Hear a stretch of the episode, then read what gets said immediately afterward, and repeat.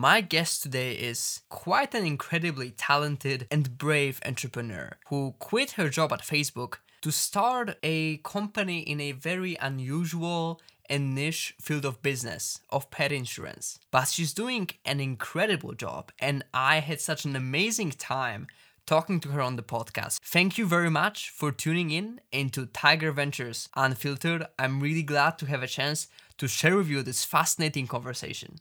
Please give it up for Catherine Denig.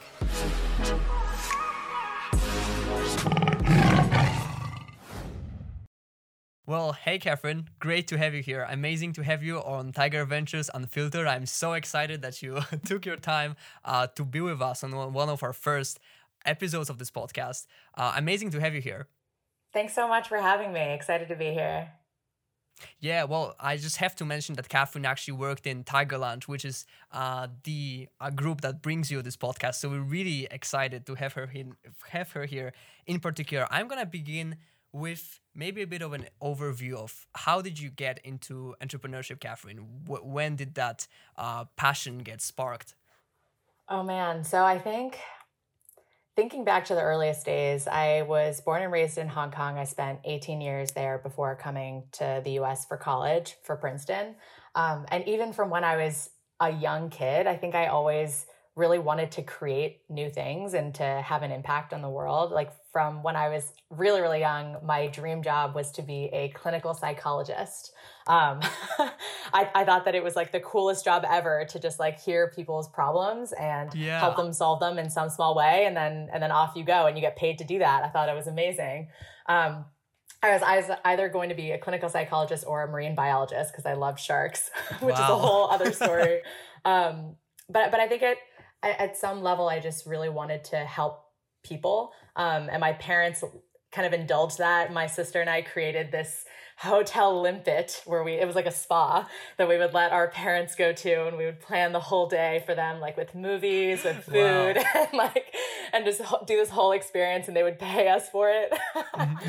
which was kind of cute uh, and he also um, my parents would also let like let us give them like shoulder massages for like a couple dollars per minute which is pretty solid. And so we kept like trying to milk that for as long as we could. Um, and so we would kind of tinker around and, and, and do random things. But i think um, at some point along the way i knew that i wanted to have like more more of an impact than i think what a clinical psychologist obviously they do incredible work but i think i did the math in my head where i was thinking if you could have 30 40 50 clients at once and you have a 50 60 year career like there, there's like a finite number of people that you can impact. And i think i was just kind of like yearning for my own way of of making an impact uh, if that makes sense. Yeah. So when was your first encounter with entrepreneurship? When did that happen so I remember being at Princeton my freshman year, and I really, really, really wanted uh, to take John Danner's class. It's a class on social entrepreneurship. I'm in his class. I'm in his seminar this year. incredible teacher. But okay, that's amazing. Yeah. Anyways. Yeah, he he's just an incredible guy, and I. I really, really wanted to take his class, and it had a prerequisite where you couldn't be a freshman. You had to be a sophomore. So I waited patiently until my sophomore year where I could take this class on social entrepreneurship because uh, I wanted so badly to take this wow. class. And and I just I fell in love with everything that he was saying about about like for-profit market-based solutions to solve some of the world's most pressing problems. Like you come up with these creative ways that people actually buy into because that's how incentives work in this world. And then you actually end up getting to solve these biggest problems in education, in sanitation, in healthcare. Um, and so I started to get really involved with social entrepreneurship um, uh, at like the social entrepreneurship club as well as the e club um, and i had a strong mentor there. Her name was meg partridge. She was two years older and she just spoke so articulately and i just i really really saw her as a role model and she kind of groomed me into letting me take over the reins and organizing all of TigerLaunch yeah. when i became the president the next year or i, I guess my sophomore year. Uh, and I sophomore year also uh, interned at Tencent, which at the time in 2013, no one had any idea what this company did. They didn't even know Alibaba. Uh, and so I interned working on WeChat in Shenzhen. Wow. And I just, I knew that I wanted to work in tech. I was like spending all my time reading TechCrunch articles. And I was like, oh my gosh, I am not doing the right things in college. I'm not taking CS yet. Um, and I, and I just knew I wanted to put my, myself in the way of that. And then I also had this big realization my sophomore summer uh, when I was interning that and, and this is kind of like the whole genesis of like no FOMO as an idea. I was like, why isn't nightlife on our phones? I had no idea back in like 2012 that, or 2012, 2013, that it made no sense that you couldn't figure out where's fun on any given night out purely based on an app. So like I'm talking like Hong Kong where I grew up or New York City or San uh-huh. Francisco uh-huh. or even Princeton, New Jersey. Like where are the bars that have live events, happy hours that are just fun to go to? Uh, and so we, we started this idea. It really honestly wasn't even meant to be a full fledged company, but we just kind of iterated on it. I jammed on it with my sister for a bit. My dad thought it was really interesting. So he wanted to invest and he wanted to help out. Um, and he also had had like business knowledge. He also was Princeton 81, so he just thought it was really fascinating that I was trying to tinker on this idea. um, and so yeah, I, I I worked on this project on the side and kind of tested things out. Yeah, that's well, that's quite incredible. What what year of college was that? I don't want to put pressure on our student entrepreneurs sophomore listening summer. to this. Sophomore, sophomore summer. summer. wow, that's. Incredible. I will also say that I learned so much about what not to do. What I made every mistake what in the not book. To do. So yeah, what not to do. what not to do is. oh my gosh, what not? I, there's like the list goes on and on, but I'll say the first one is don't don't take the product as it stands and like hire a salesperson or like go out and like even hire like a marketing team to just like push push push that one product. You have to iterate first. Like you have to actually know if this product solves a problem that real people have. And I, I would say that like above all else and anything that i've learned through this experience through working on facebook through working on Fursure uh, my my company that i'm working on right now with also a princeton co-founder from 2015 wow. with me uh, is above all else like build a build a product that actually solves someone's problem. Um, and i think back then i just thought wouldn't it be cool if we had location feature and you could kind of soft invite people if you wanted to have them show up at the bar? Like wouldn't it be cool if you blah blah blah? But none of it was really grounded in actual research talking to yeah. actual people. It was just kind of like what i thought would be cool.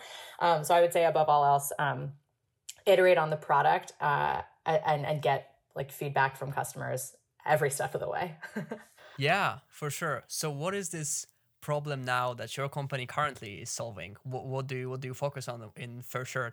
Oh yeah. So and this actually happened during my very very earliest um, time at Princeton. I had a cat named Simba, um, and and I didn't know this at the time, uh, but I kind of connected the, dot, the dots down the line. But um, Simba was like my pride and joy. I loved this cat. Even to this day, I still call everyone that I love in my life. So my parents, my sister, my boyfriend, my best friends, I call them all Simba, Yimba, and Yimby because of him. Oh. It's like my term of endearment.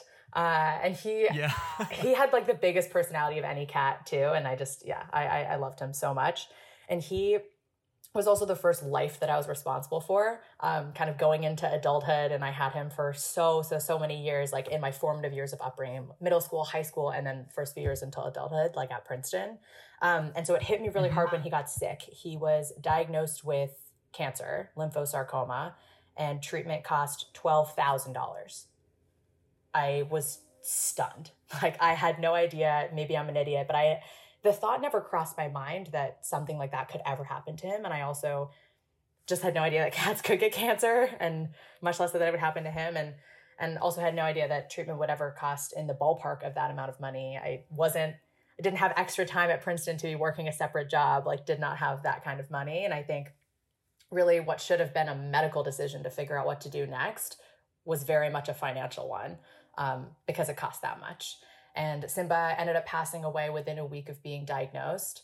Um, and that experience really stuck with me.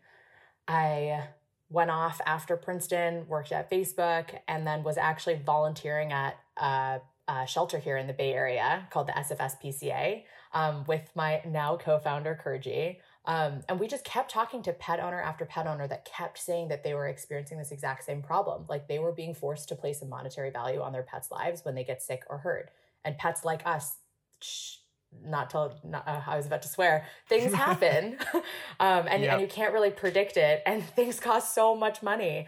Uh, and so we decided to kind of poke in and, and do a little bit of research and really the problem that we're solving is people do need to get insurance um, to help protect their dogs and cats and honestly protect their wallets from bills that can be hun- like not just hundreds but thousands if not tens of thousands of dollars. Um, and so our company Fursure uh, helps people find the best insurance option to protect their dogs and cats. So it's a pet insurance broker for pet parents. Yeah. So how how big is this problem really? Because I'm just thinking, you know, when I was uh, I was looking at Catherine's company uh, before this interview, and I was like, wow, that's such a niche business. That's a very specific thing, which I personally would never think of. So how how big is the the market for that? How many people face these problems? I assume it's a yeah. lot. I, I also, by the way, love that framework. And that's what we did at Facebook. That's what I did even prior to that is like for any problem, what's the reach and frequency of that problem? How big is it actually? And how big could, could it be? I think pet insurance is such a fascinating space where I had no idea that it existed at the time. I think the company that we're building could not have existed even just a few years ago. Like now is absolutely the right time. So to give you a sense, yeah. there's 185 million dogs and cats in the US. 185 million. And that's like we, we think it's going to be like 200 million soon especially even during covid days with all the shelters clearing out. So many so many more people are getting pets that wanted to get pets but now is the best time because they can actually spend quality time with them at home. And then the craziest thing is millennials are now the largest pet owning demographic. Like we overtook baby boomers as the largest pet owning generation and we're practicing parenting on them. So we're having kids later in life. And so our pets are like our starter kids, right? Oh. And we're like going through all the freakouts when you have a firstborn, which I, I would not know, but my dog Zushi, I'm yeah. 100% practicing parenting on him. Um, and then you also have this other trend, which is vet costs have increased 73% in the last 10 years because of tech innovation in the space. Mm-hmm. So you have procedures now that weren't available before, like CT scans, radiation therapy, chemotherapy. There are so like we've talked to so many dog oncologists at this point. It's wild, like the procedures that exist now for for pets uh, that didn't exist in the yeah. past. And so these these procedures cost tens of thousands of dollars, which people do not have laying around. And so it doesn't actually make sense for us to be paying for these things out of pocket anymore. And so pet insurance is actually growing as a as a market. It's still small. It's 2% of pet owners have pet insurance, but that that market is already a 1.5 billion dollar market and it's growing at 25% year over year and that growth rate is accelerating. And so we honestly think that pet insurance is going to be like a 25 to 30 billion dollar market in the next 10 years. And if you look at markets other than the US, so like Sweden for example, 90% of dogs are covered by insurance in Sweden and 25% of pet owners in the UK are covered by insurance. So we actually think just given growth rates, it's going to be quite similar to what we see in the UK. So I'm excited for the next few years. I know that it seems niche now, but I'm pumped to see how this can go in the future. Yeah, that is quite incredible. I'm still astonished that you, uh, well, found this. And you also found this company with such a great name. I just have to acknowledge that the pun in the name is just incredible. Uh, but let me let me bring us back a bit because I'm really curious. You worked in Facebook, which is such an established brand, and I think you worked there for quite a while, from what I from what I know. Uh, so what mm-hmm. made you take the leap to actually leave Facebook, leave this, I assume, quite uh, well comfortable position at Facebook and just start something that's so risky. You know, with especially with the amounts of startups that fail. Uh, you know, it's it's quite a risky business. What made you take that leap? Yeah, it's a really good question because I think Facebook is such an incredible place to work, and I and I I learned so much while I was there. I think even remembering back to when I was at Princeton, my senior year, um, it was actually luck that I ended up going to to work at Facebook. Um, a guy in my class at COS 448 um, he had interned at Facebook as an engineer, and then he had heard about this role as a product manager. Um, and he put my name in as like he just threw in my resume because he thought that I would be a good fit for this role. I had no idea at the time what a product manager was. I had no idea what this rotational product management program was like. Um, and the second that I got an interview, I just I hauled ass. Uh, I I just I, I have to mark it as explicit all the time for this. oh, no, no. no, sorry. Um, I I just I was like, this is the best job ever. You get to you get to solve problems for real people. You get mentorship along the way. You get to work on incredible, incredibly like big problems. And I think Facebook, when I worked there, like really lived up to that. Um, I met incredible, incredible people that I uh, still want to work with today down the line. Um, people that I really learned from. I had great mentors and managers. But I think the the mindset that I had even going into work at Facebook was that it wasn't going to be forever um, I always knew that I wanted to start something of my own. And so I actually viewed my time at Facebook as primarily skill building as well as meeting amazing people that I'd want to work with later and, and keep in my lives later. Yeah. And how was this transition from uh, a very corporate, typically corporate environment to a, you know, a startup? How was this change like? Yeah. And I and I would say even to your earlier point on on risk taking, I I thought about the decision a lot uh, before I left, and it wasn't like I left at three and a half years like a clockwork and I'd planned yeah. it. I just kind of kept checking in with myself after one year. Have I learned enough to be able to go out and have I maximized the opportunity at Facebook? Answer was definitely no. Had another year, like have I learned enough? And then three years. Um, and I think I really left on on a good note. I think I probably could have could have stayed longer, but I think it, it was really the right time for me. Uh, and I would say to anyone who is considering working at a big company and then starting a company later um, or wants to directly go, I would say my take on working at a company like Facebook is you have so many incredible best practices to to learn from. Um, so more about what to do than what I learned in my trying to start a company while I was in uh, in college about what not to do. Um, and so you have these like uh, models and and frameworks. PMs love their frameworks to to look back on um, that'll help you with anything that you do later especially starting um, starting a company and so in transitioning out uh, and then actually one more note on risk i would say for any princeton founder or, or like princeton student you're going to get a great job your career is going to be long for better or for worse um, and so it's just a matter of when you plan on taking that risk now but knowing that the worst case scenario is actually not that bad. Yeah. You'll get employed somewhere and it'll be great. You'll learn a lot. Um, our, our careers are also not linear. So you could be doing one thing for years and then you'll just shapeshift and do another thing, taking what you've learned from that first path. Uh, yeah, for sure. I mean, uh, I'm just curious. So, what kind of skills do you think are crucial to learn before you actually, if someone's taking this road of transition, uh, what do you think are some of the most important skills that will mark this idea that oh okay now i can get going with my own thing yeah it's such an actually interesting question like if there's any specific skills that you need to pick up in college to be able to transport that into being a founder that's actually literally what i wrote my thesis on was is there a curriculum even in college or is there a set of programs that you can engage in um, to make entrepreneurship teachable and Eric Schmidt, for the longest time, I, I, I believe he did not think that it was possible. And then he came in and talked to us. I think it was my senior year, and he was like, "Hey, I actually changed my mind. I do think it is it, it is teachable. It's learnable. Um, there are certain things I would say that make it easier for you, but I think a lot of it is also perspective.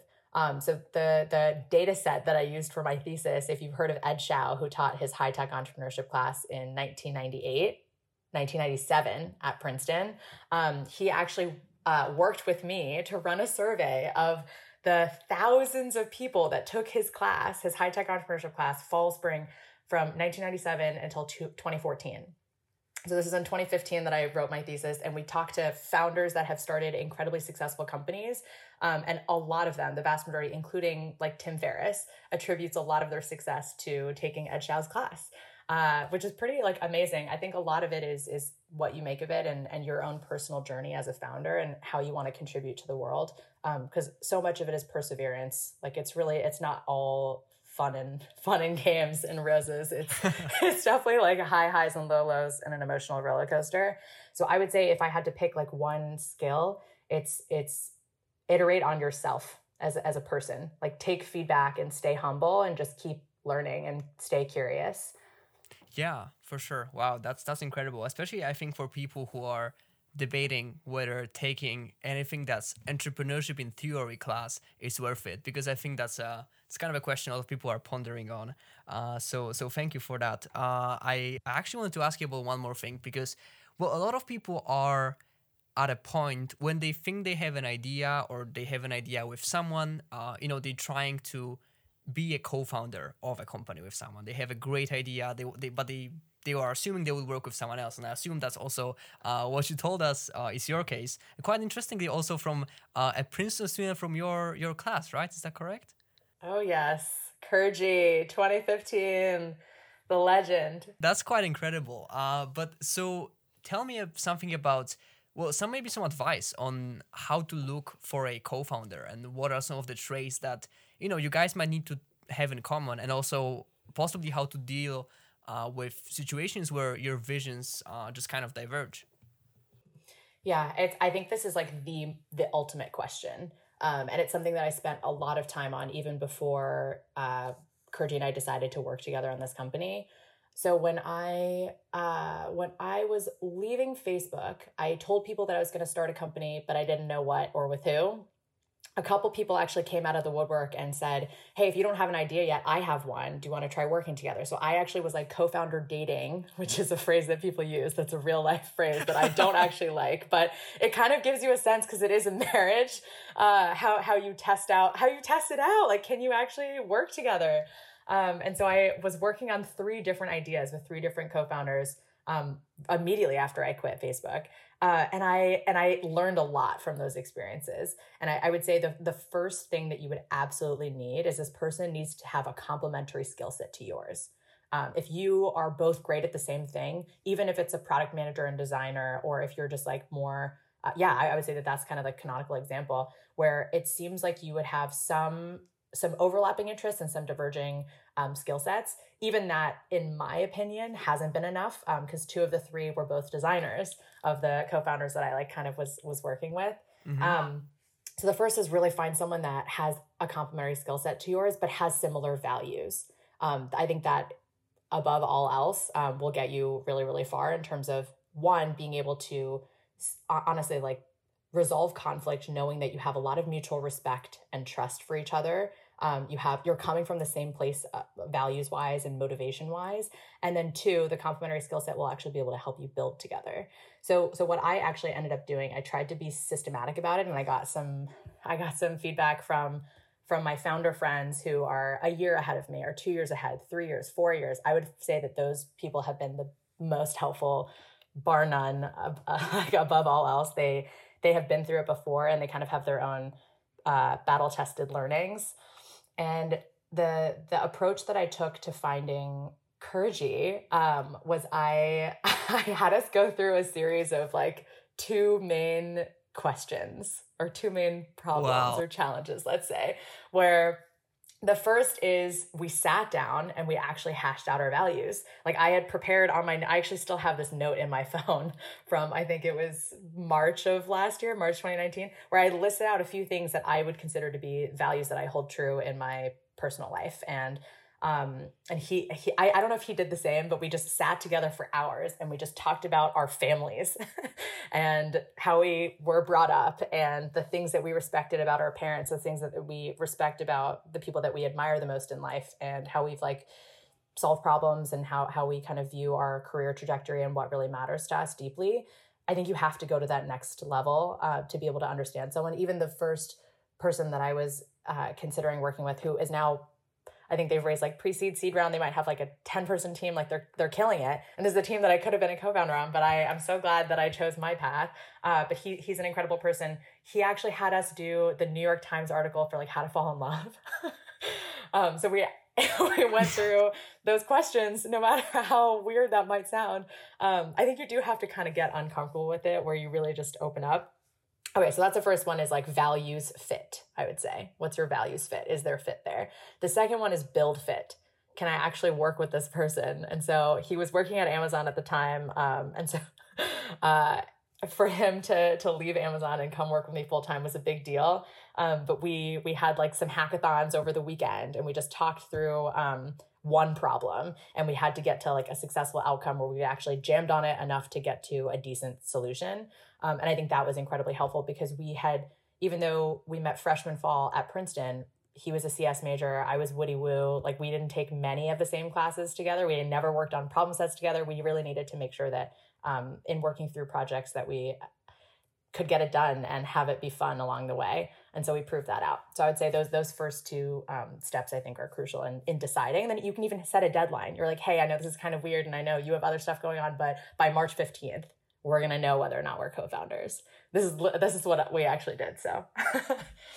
wow, that is that is actually incredible, and those are some really well relevant and like realistic tips. I think that's incredible. Thank you for that uh, yeah. and i have to say there is something to the class of 2015 they're all starting companies. I don't know what's happening. I will already make a spoiler that our, that our next guest is also class of 2015 so well, there is something to this particular year at princeton.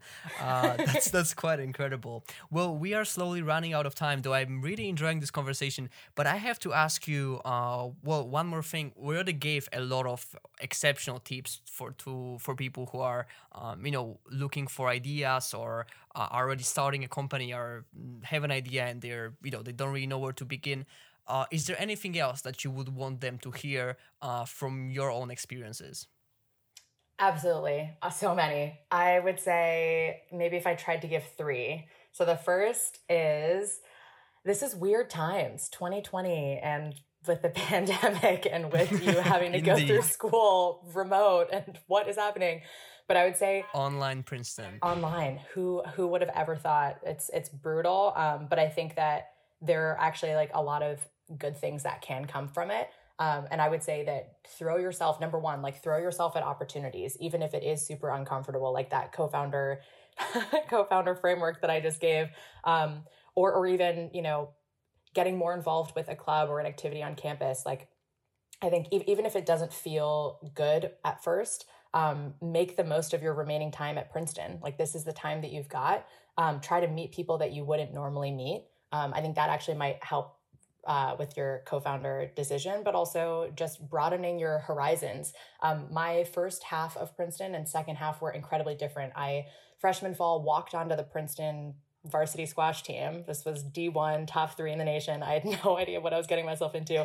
I was spending three and a half hours in practice a day and then six days a week and traveling and, and it, it was wild. And then I walked off. And then I spent two years like doing a ton with entrepreneurship on campus and uh, taking classes that I wouldn't normally have taken and throwing myself in the way of meeting new people. I think that there's a way to try to do that even in COVID world. Um, so I would say one, like just just try to maximize what you can the second I would say is you guys are so much farther along than than some of us even 5 years out even are today like it's it's actually wild. And i feel like everyone says that and it actually makes me feel old saying that because um, so many people said that to me when i was in college and i was like all right okay chill out. Um, but it's so true. Uh, when i was a senior i met a girl who was a freshman and she was already leading a ton on business today. She was an incredible like unbelievable designer. Um, i thought she was amazing and so i kept talking to her and kind of helping her out answering her questions um, helped her like uh, referred her for a job at Facebook as a designer and then referred her for the RPM program, which is what I did. And now she's crushing it at Facebook as a product manager on Facebook shops. I feel like something that I would do if you can through a club or an activity is connect with a senior or connect with an alumni a couple years out if you can. The most helpful people, like I mentioned before in my life, like personally, but also obviously as a founder, are founder friends who are a year, two years, three years ahead. Um, see if you could find someone like that because um, I, I would say that those are the people that not only have been the most helpful to me but also many of them are like angel investors in our company now. I think that there's so many fun ways to to help each other out and support each other as the years go on. Um, lastly i would say keep working on problems that you think are really fun um, and actually help people. I think make sure learning from my no FOMO experience make sure it solves a problem for a real person um, and that you can articulate that problem and that person like it, it's easier said than done. And then once you've done that, validate through research. Eventually, you'll have data, um, but validate that it solves this problem for people and that they're happy. Um, and and then keep keep going from there. I've never worked on a product that was ever finished, and I would say that there's no better feeling than actually solving a problem for real people. I would argue. Um, so I'm I'm really excited for everyone. Um, I'm excited for this podcast series. I'm excited for all of you guys. Um, my dad said to me when I graduated from Princeton that there's no better time to to be an entrepreneur. He was saying that back in his day, uh, there were no resources like like the ones that we have today. There were no um, programs that exist for founders and kind of accelerator programs and and like mentorship programs. Um, so yeah, I'm excited for everyone who's listening to keep crushing, keep learning, and live happy, fulfilling lives. Yeah, well, that's that's incredible. Well, you, Catherine, are an incredible person, and you have an incredible story behind you. I have to say. Uh, and what about the your future plans? Do you already know? Uh, well, I assume Fursure is a uh, is a long term project, and as as you just explained to us, it's quite a has a quite a great growth landscape. Uh, but I assume you're you're you're planning to stay with entrepreneurship for a longer time period. Yeah, I think so. I, I am so loving every single day. Uh, like I said, there's high highs and low lows, but I think no easy thing um, or no hard thing was easy one. Um, it's it's so true. It takes patience, it takes time, perseverance, and like honestly grit. Um, and so I'm excited to see where Fursure goes. We're excited to be bringing personalization and transparency to the pet health insurance space. Never really thought I'd ever work in pet insurance, but here we are. Um, so I'm excited to see where that where that can take us. Yeah, for sure. And just tell our listeners again when where they can find your company. Yeah, go to www.getfursure.com and Fursure is F U R S U R E. Yeah, that's that's for incredible. Sure again, we will be watching closely uh, how your company develops uh, here at TigerLaunch, and we wish you the best of luck. And thanks again for uh, taking your time to be with us on Tiger Ventures Unfiltered and sharing all these incredible tips. Thank you so much, Catherine. Thanks so much for having me. This episode of the podcast was brought to you by TigerLaunch, the world's biggest student run pitch competition hosted at Princeton University and a part of Princeton Entrepreneurship Club. To learn more about Tiger Lunch, visit tigerlaunch.com.